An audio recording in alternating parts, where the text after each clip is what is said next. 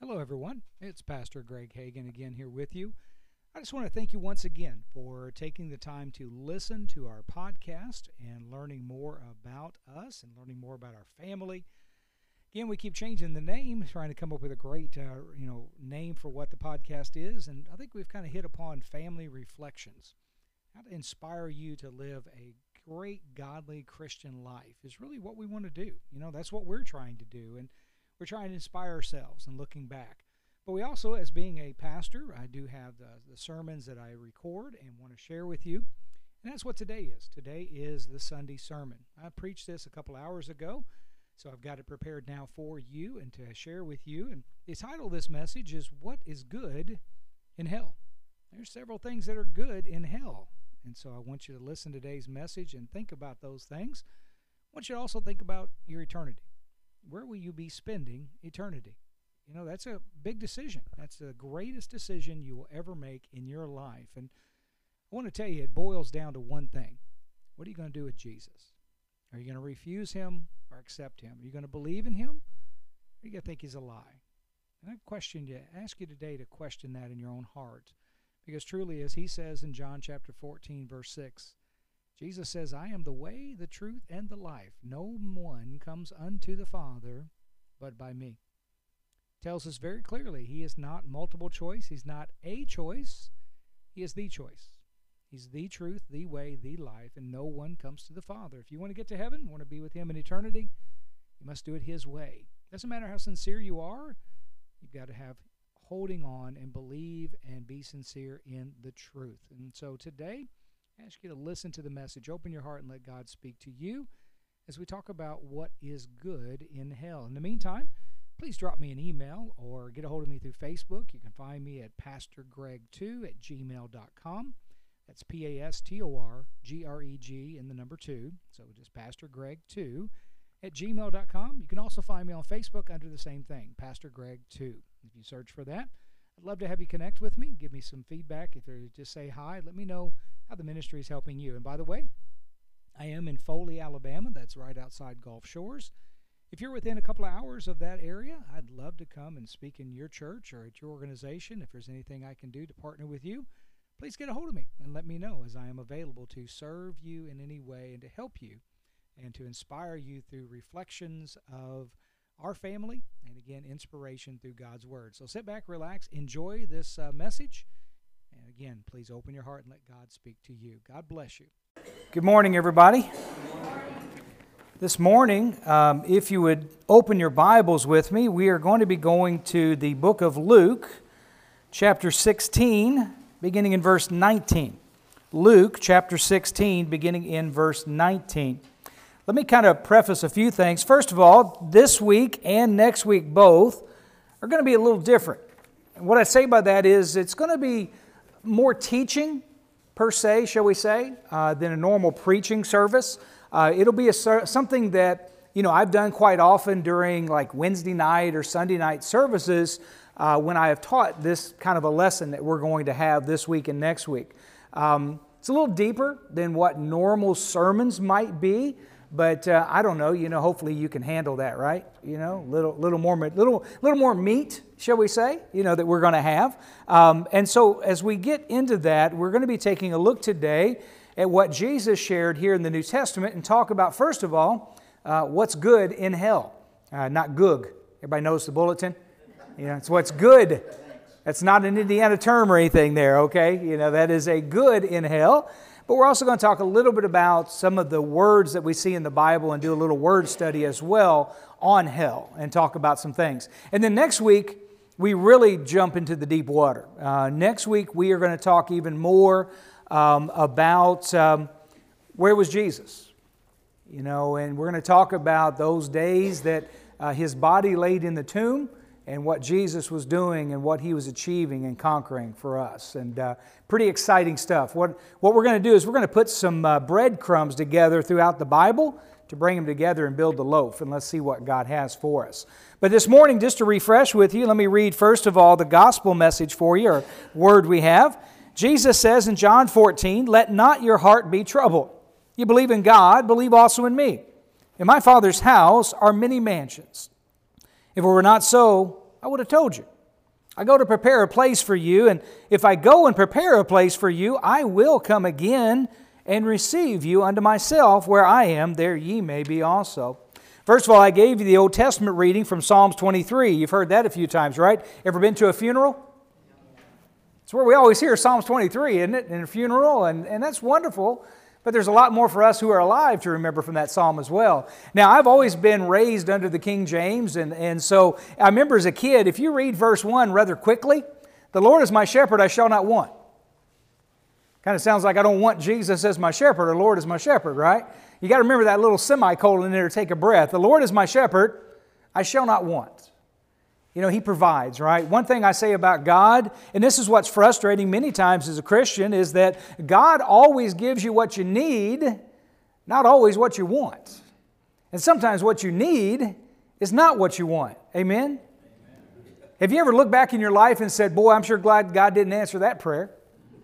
You know, I'm glad that didn't happen, right? You know, so look at our life and we trust God, and He is our shepherd. He is guiding us, He is leading us. Um, I love in verse 4 it says, Though I walk through the valley of the shadow of death.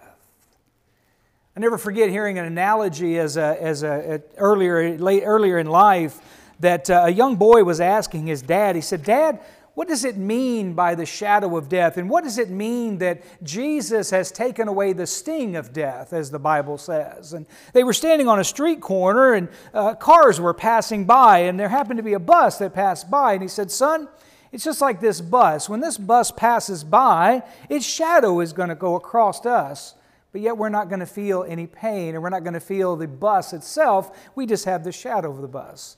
Isn't it nice to know that when we come to that final time in our life and we take that final breath, that we pass through that shadow and we enter into the glorious life face to face with Jesus one day. And that's what it means by the shadow of death. And there's nothing to fear, there's nothing to be afraid of, nothing to worry about. And I love in verse 6 too. Look what it says Surely goodness and mercy shall what? Follow me all the days of my life. That God is always chasing us and following us. And wherever we go, listen, God is madly in love with you. Nothing you can do about it. He's a stalker. God's a stalker, madly in love with you, following you, whether you want him to or not. He's always there. Thank goodness he is, as he always loves us. And as I told you, I believe last week, week before, God can never love you more than he does right now, and he can never love you less than he does right now. We have all of God's love all the time available, and how wonderful it is to have that love in our life. And then the New Testament scripture, as we are talking about hell, we're talking about the end times and the uh, eternal life. It talks there about the um, rapture or, you know, the uh, second coming of Christ and where Christ will, and this is what I say, and I believe without a doubt, I'll either close my eyes in death and see Jesus or He'll call me home and I'll see him that way. But there it is talking about, again, that end of time journey, whether it be, you know, walking through the valley of the shadow of death or God coming back and calling us home, or as you see in the New Testament there, Jesus promises, He says, Listen, I'm going to prepare a place for you. I'm so glad to know that there's a little plot of land up there in heaven with my name on it that cannot be taken away, cannot be destroyed, is not subject to hurricanes or to blizzards or mudslides or storms, that it's protected by Jesus waiting for me. And that's what matters most. And I can't wait to take up residence there one day when I see him and will be with him forever. That where he is, there I will be also. So today I want to talk to you, and I want to start setting up some of this um, uh, depth of material as we think about what we see in the Bible according to eternal life. You know, what happens to us and what are, you know, these things that go on after we die. Um, there is a lot of stuff that we have to recognize as we read through the Old Testament into the New Testament. One of the first things that I did many, many years ago is I like to go back. If I want to know what the Bible is saying, I like to go back to what was originally written down. I want to know when they were inspired by the Holy Spirit of God, that the writers of the Bible, what did they produce out of their fingertips? And so I like to go back and I like to look at the Hebrew and the Greek and the original words that were written down at that time. And so we know, of course, our English language is a little bit sparse in words, right? For example, um, you know, I can say, John, I love you. I love all of you. I love my daughter. I love my wife. I love God. I love me. Wow, you mean to tell me that I love John the same way I love my daughter, and I love John the same way I love my wife, and I love God? No. But it's one word, but unfortunately, we don't have a lot of options in our English language for expressions of those kind of loves. I love Whataburger. but I'm really dieting hard right now, and so it never loves me, you know. But I'm telling you, Thursday is my cutoff. I have to lose five more pounds by Thursday to meet a challenge. Guess what? Thursday night, I'm going to eat. I'm going to eat, man. I'm, I'm, I'm, I'm getting there. I'm getting there. But we, don't, we have limited words. And that's another thing that causes a little bit of confusion when we do read the Bible, because, for example, the word hell. So the word hell is used all throughout the Bible. In the Old Testament, it's more often than not the grave might be used. And so when you look at the Old Testament, there's 31 times that the word hell or the grave is used, and it's actually the Greek or the I'm sorry, the Hebrew word Sheol. And it does mean the grave. so that's what we see universally through the Old Testament. Now, when we come to the New Testament, there's actually three different um, original Greek words that were used that are all translated hell in the English language. They are Gehenna, they're Hades, and then there's Tartaru. Now, everybody ever heard of Hades? Right? Okay, that's one of those words. So when you're reading the New Testament, there can be some confusion when you see the word hell. For example, we know and we talk about hell being a place of fire and a place of torment. But there is one verse in the New Testament, and that verse talks about angels that are being kept in utter darkness. Angels that are being kept in hell, in chains and utter darkness. And you go, well, wait a minute. You know, a skeptic comes along and says, nah, you know, how come the Bible says hell is a place of utter darkness for these angels and hell is a place of fire and torment? That doesn't make sense. The Bible's contradicting itself. Well, in fact, that one reference to the angels being in darkness is the only time that the word Tartaru is used. So that is the only reference of that word. And even though we translated hell, so it's a different thing. Just like Gehenna and Hades, those are two different things. But yet in our Bible, we see the one word hell that is used. So Hades, you know, is thinking about the Old Testament, thinking about the grave, and then, of course, Gehenna. What I want you to see, though, is I want you to look in your Bible here in Luke chapter 16, 19 through 31. Let's get to some scripture and take a look at some things here. It says, There was a certain rich man which was clothed in purple and fine linen and, and fared sumptuously every day. And then there was a certain beggar named Lazarus, who was laid at his gate full of sores and desiring to be fed with the crumbs which fell from the rich man's table. Moreover, the dogs came and licked his sores. And it came to pass that the beggar died and was carried by the angels into Abraham's bosom. The rich man also died and was buried, and in hell he lifted up his eyes, being in torments, and seeing Abraham afar off, and Lazarus in his bosom. And he cried and said, Father Abraham, have mercy on me, and send Lazarus that he may cool or dip the tip of his finger in water and cool my tongue, for I am tormented in this flames. But Abraham said, Son, remember that thou in thy lifetime receivest thy good things, and likewise Lazarus evil things, but now he is comforted and thou art tormented. And beside all this, between us and you, there is a great gulf that is fixed, so that they which would pass from hence to you cannot, neither can they pass to us that would come from thence.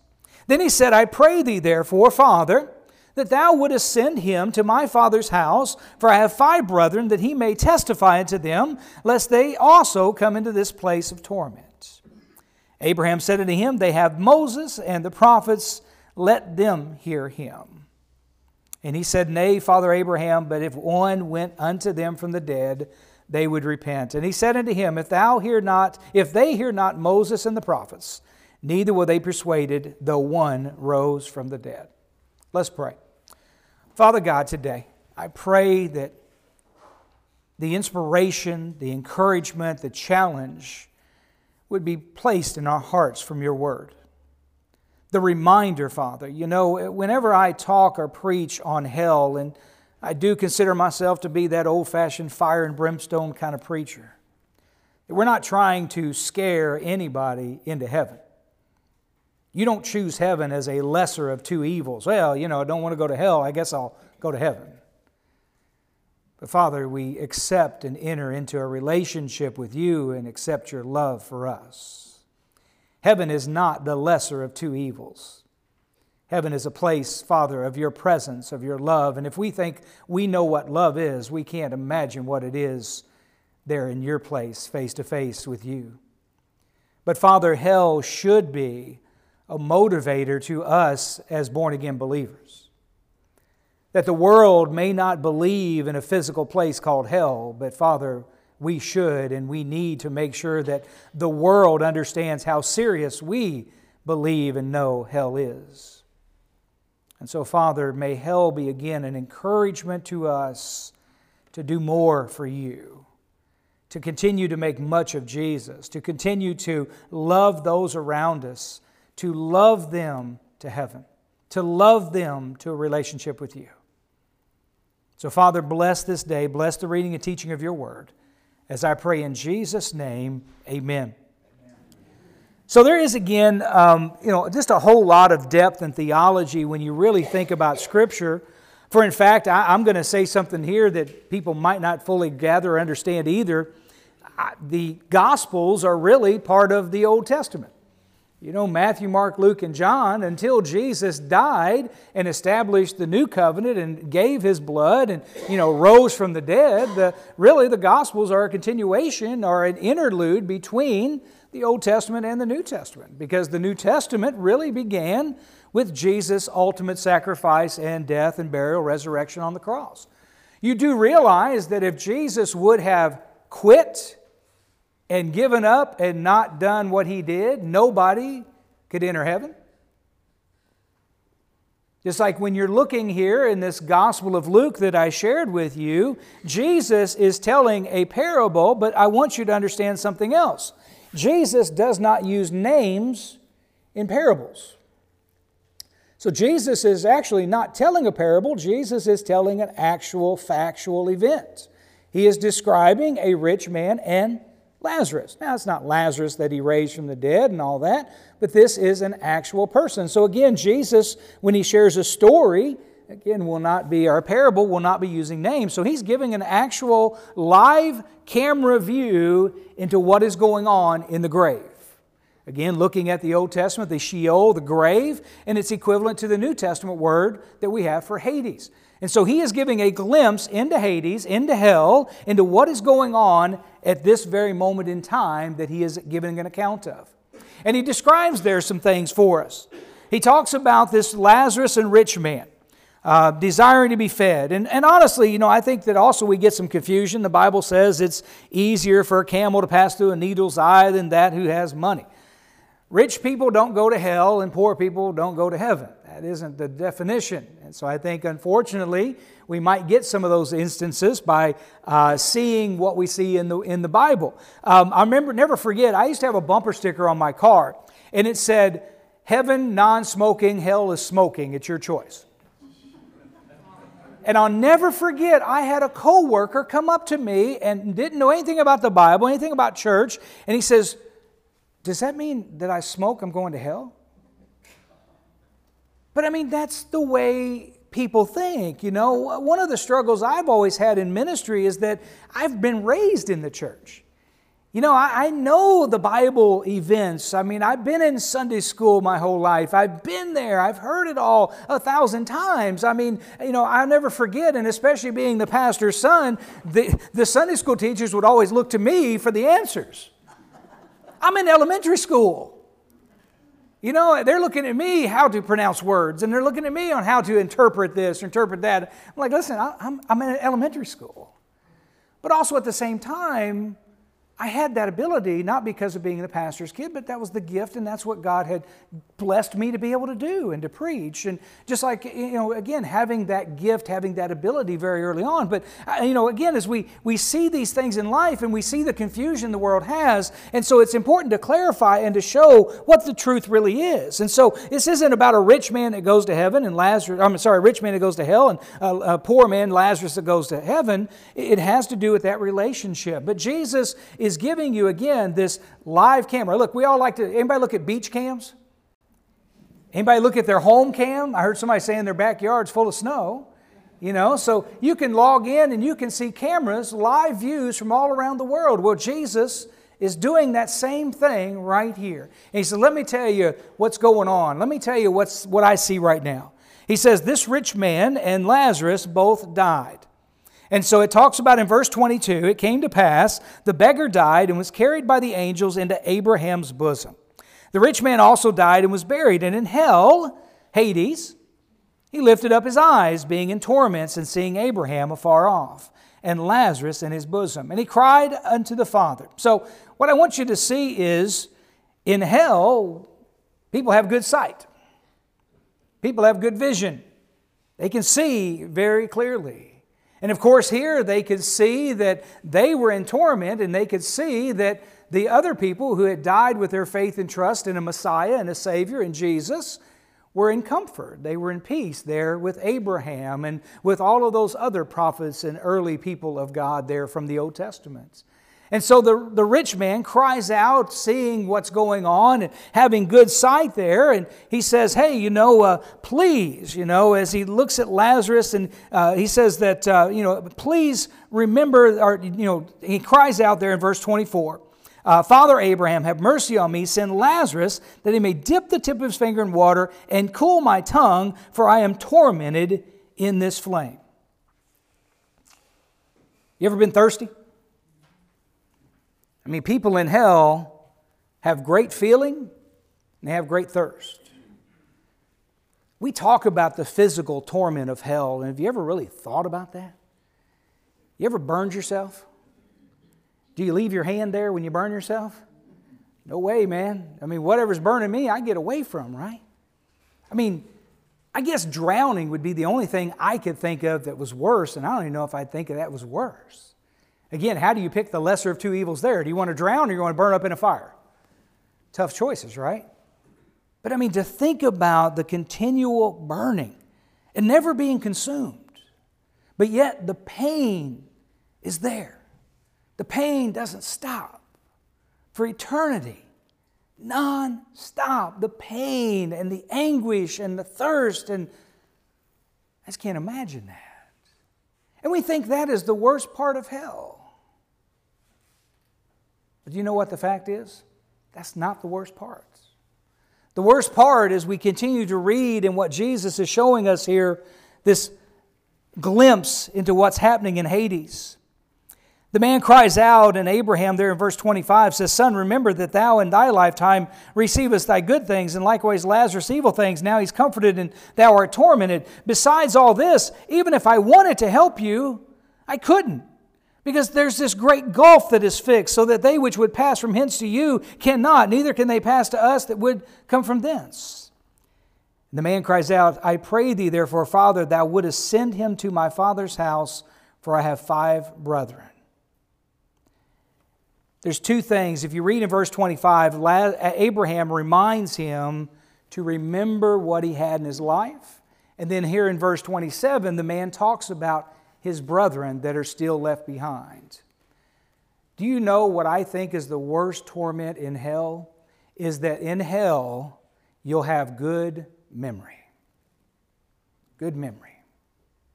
And do you know what people in hell will remember? You see, there is a judgment time. And if you read in the book of Revelations, here's something very confusing in the book of Revelations, and we're going to talk more about this, is it says that death and hell gave up the dead to come to be judged. And then it talks about how hell is cast into the lake of fire. And so there's some confusing things there because of the interchange of Hades and Gehenna. But it talks about death and hell giving up those to be judged. So when a person dies unsaved, without a relationship with Jesus Christ, without having said yes to God's love and God's plan, they go immediately to what is described right here in the Bible. They go to a place of torment. They go to a place where there is continual thirst, there is continual flame, there is continuous pain, and above anything else, there is continuous memory. I can just imagine when a person stands before God and as God looks at them and says, Depart from me, I never knew you. Think for a moment. What would you say in response to that as you're being led away? God, I never had a chance. God, you, you didn't give me a chance. I, I, there, where was my opportunity? And that's the memory that I think will be the most tormenting in hell is that God will never wipe away those memories. For all eternity, I believe above the physical pain, above all the anguish, will be the mental pain of every time God came knocking at your door and you said no. And I believe that will be a lot of memories that will replay over and over and over. That's the anguish that really, I believe, hell is the worst, is to make that stop, but it won't. Every time you said no to God, every time you rejected His love and said no, do you realize something? I read this years ago. Hell is God's last act of love to those who will receive nothing else at his hands. And what do people say? Well, I don't want nothing to do with God. Okay. Be careful what you wish for. Hell has nothing to do with God. And what is God? Love, peace, joy, happiness, all those wonderful things, right? Tell me something bad about God, would you? So if you choose to have nothing to do with God, God says, I love you enough to honor your request. Here it is. Now I want you to remember something else. Why was hell created? Hell wasn't created for us. Hell was created for the devil and the angels, which now we call demons, devils, spirits, whatever, that rebelled against God and chose to disobey and to leave God. And so God says, Well, I got to make a place for them. But if you choose not to have anything to do with God, then there's no other choice. There's only one other place to go. Right? And so the memory is the one that gets me about what is so good in hell. We know, of course, and there's a lot here, and I know that uh, I think you were doing some studies on heaven at one point with the, with, with the groups. And you know, I don't really want to get to that. It's a lot too. Heaven and hell are big topics, folks. There's a lot there. A lot we don't know, but there's a lot we do know. But if you read in the New Testament, there in Revelations, it comes to a point where after the judgments have come down and after everybody's been judged, the Bible says God will wipe away all tears. Two things. Number one, there has to be tears to wipe away. So there is a time of crying for good and crying for bad. But the second thing about the wiping away of all the tears is when God will, for us as born again believers entering into heaven, He will erase some things from our mind that we couldn't dwell in eternity with. And you say, well, what do you mean by that? Well, I don't know, but I'm going to be honest with you. If I get to heaven and any one of you aren't there, my heart will be broken. And I will not be able to go through eternity knowing that you didn't make it. I won't be able to go through eternity knowing that they didn't make it. Now, I know as well as I can know, bottom line, it's between you and God. And again, I told you last week, these things are written that you may know that you have eternal life. But by all accounts of my possible understanding, they'll be there. But what if that loved one isn't there? How can you go through eternity knowing they didn't make it? Didn't we just read a sad story this week about a, the young girl who committed suicide, had what's called, I guess, survivor's guilt, you know, from the Parkland shootings, I think it was? Imagine the guilt and the pain. Again, heaven is a place with no pain, no guilt, no sorrow. So God does us a favor in His love to wipe away our tears, which is to wipe away that sadness, to wipe away that memory of whatever is missing so that we can spend eternity with Him. It's, it's an act of love, it's an act of compassion for us. But there'll be a time of knowing. I really know that. But in hell, He doesn't do that courtesy of wiping away tears, He doesn't do that favor of wiping away those bad memories. They stay with you for all of eternity. And I'm going to tell you right now, one second in hell, you would beg for another opportunity to say yes to Jesus. You would give anything and everything for one more chance. One more chance. And, folks, I'm going to tell you that's another reason that I shared with you last week the gospel. And I feel almost guilty, you know, not having done it more because here's the thing I will stand in a church and I'll preach, and, and if this is the pastor, I'll preach to the pastor about salvation just as much as I'll preach to anybody else. Because let me tell you something two things. Number one, how do we really know the pastor's saved? How do you really know?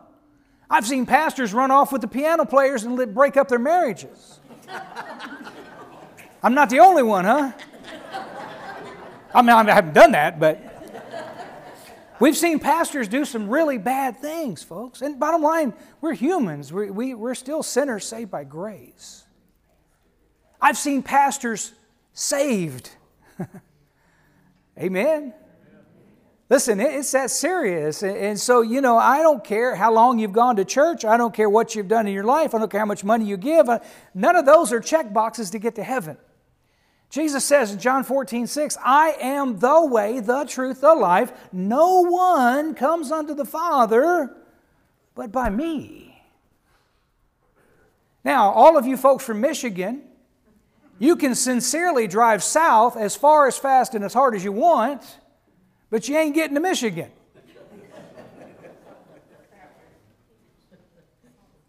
I'm pointing south, though. You can drive that way, and you ain't getting there. You're right, there's a way to go.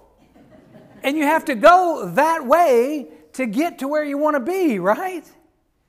I can't say, nope, that's a bunch of fables written by a bunch of men that were drunk in the sand. Uh, you know, a loving God would not allow me to go to hell. I'm going to go this way and I'm going to get to Michigan. Jesus says He's the way, the truth, the life. No one comes unto the Father but by Him. Sincerity doesn't get you there, hoping doesn't get you there. Works don't get you there. The Bible is clear. And I told you last week again how can someone say, I'm 51% good? What's 51% look like? Please tell me. Please tell me. And to also believe that you can drive your car down the road, somebody cuts you off, and you let out a cuss word or you let out an angry reaction and you die, and God's going to send you to hell because you hadn't had a chance to ask for forgiveness for that last little sin. You know, there's so many things that we need to understand, and the bottom line is this again that Jesus is the way. I love that. It's not multiple choice. Amen? Amen. He's the way, the truth, and the life. And I love you. Listen, here, here's the point I tell church all the time I love you enough to tell you the truth. I don't care if you like it, I don't care if you like me, I don't care. I want you to know that without Jesus, you are lost and dying and on your way to hell, an eternity in a place that I don't want anybody to go to. Anybody. Listen, the devil doesn't want to be alone. That's why he's working so hard to take as many people there with him. That's what he's doing. And there's more here to it as well, folks. I just want to real briefly go back to some of the theology here. I want you to understand about Hades and Gehenna. So you'll see a couple of different things in the Bible. You'll see verses, for example, that talk about, um, you know, the flame. Pay attention to flame and fire. Two different things. I know, again, one of the bad things I think about the campground is I can't have a fire in my own little campground area. But you think about a campground fire, and, you know, right now, you know, we've got this candle up here, and, ooh, look, You know, I, I can pass my finger through the flame. Now, if I hold my finger in that flame, it's not going to be too comfortable. But what if I took my finger and I grabbed that wick? Big difference between that flame and that fire down at the base there at the wick of that candle, right? Think about that campfire. There's a big difference between the flames that are coming off that campfire and if you were to grab one of those coals or sticks out of the bottom, right? You see, hell is designed, built, created for the devil and his angels. But they're not there. See, the devil is not like God. He's not omnipotent, omniscient. He's not in all places at one time. He's a created being just like we are, one place, one time. So the devil goes in and out of there, and he has his armies coming in and out of there. That's their base that they're working out of and moving around and doing things. But the devil has not been, cre- been put into Gehenna, which is the hell you read about in Revelations. And anytime you'll read, you'll see a difference there because it'll talk about flame and fire, the lake of fire that we read about in Revelations. Nobody is in Gehenna, hell, right now. Nobody is in Gehenna hell right now. Anytime you read where they're at right now, it is Hades and it is the flame. And so when you read in Revelations, you'll see that the inhabitants of Hades will be brought out for judgment. The devil, the Antichrist, and the false prophet, and all those will be cast into the lake of fire, which is Gehenna. And then those who are judged who have not accepted Christ will be cast into the lake of fire behind them. And so this is the compartment that you kind of read about. Um, wouldn't really call it paradise, but of course, you know, Jesus on the cross told the, uh, the, the thief there that he, today thou shalt be with me in paradise. Paradise would be more like the Abraham's bosom. Remember again, what we just saw here in the book of Luke is a live camera view into what was happening at the time of Jesus. Next week, we're going to talk about what happened when Jesus walked into Hades. And there's some verses that I'll show you that I question. If you read in the, New, in the Revelations, you'll see a verse there that talks about Jesus, and it says he has the keys to what? What's it say? Hell and death.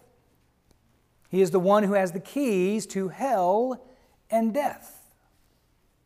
You also read in the New Testament that when Mary was standing there and she realized it was Jesus, what did Jesus say to her? Do you remember? In, in, I believe it's in Matthew. We'll look at it next week. He said, Don't touch me, for I've not yet been to the Father. Remember that? What's that all about? What's that all about?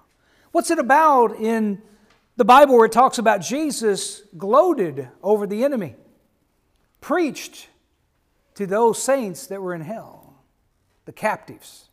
It says he brought captivity and set captivity free. So we're going to put all those breadcrumbs together and kind of what we've been talking about a little bit today with the Hades and Gehenna. I also want you to know what Gehenna is. Gehenna, and here's the other thing. I say Wisconsin and it brings a reaction in the room. I say Michigan, and it brings a reaction in the room. When Jesus would say Gehenna, it'd bring a reaction from those around. And so, so we'll talk more about what the background is to that word and how it would have resonated with the people of the time that he was talking to. So there's another reason for understanding. Again, what came out of Jesus' mouth was not the word hell. What came out of his mouth was Hades and or Gehenna. And two different things, two different places when you understand the progression that we have in our time and in our life and in what's happening right now around us. Again, remember, if Jesus wouldn't have completed what he did on that cross, guess what? Abraham's bosom and Sheol and the grave would have become one. There was no eternal sacrifice. There was no salvation. There was no answer. We'd all be doomed. And so they had to wait until Jesus was finished. And I don't want to get ahead of myself because I get, I get shouting. I get shouting about what Jesus did and how wonderful that was. So let's pray. Father God, I pray right now that, again, we've kind of had a combination today. We've talked about some theology, we've talked about some depth of Scripture and your word. We've also talked about the simple fact of salvation and what it is. Salvation's not hard, but the price that was paid the act that was done to buy our salvation was hard. We often say, hey, salvation is free. No. Salvation costs the ultimate price. My Jesus willingly laying down his life, shedding his blood, and dying because and for me.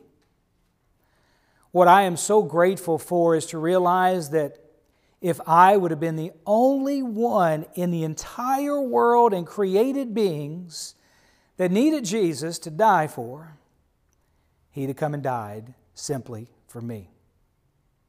But we all needed Jesus. We all come short of that glory of God because we have all sinned. We don't make the grade. We can't be good enough. But guess what? That's a relaxation point. I can't be good enough, so it's not up to me. I've got to put my faith and trust in something else to get me there. And that's Jesus. Living that perfect life, dying in my place, paying my price for my sins and giving me the opportunity to have eternal life through salvation in Him and trust in Him. So, Father God, I pray above anything else today that hell would be a motivator for us as Christians to be doing what we need to do, sharing what we need to share, living the way we need to live. And Father, I pray again today if there's anyone here that doesn't know you, doesn't have that assurance of salvation, it is that serious. It's the most important thing and decision we will ever make in our life is what are we going to do with Jesus? Are we going to continue to say no and reject Him and one day be too late and live those memories over and over and over and over?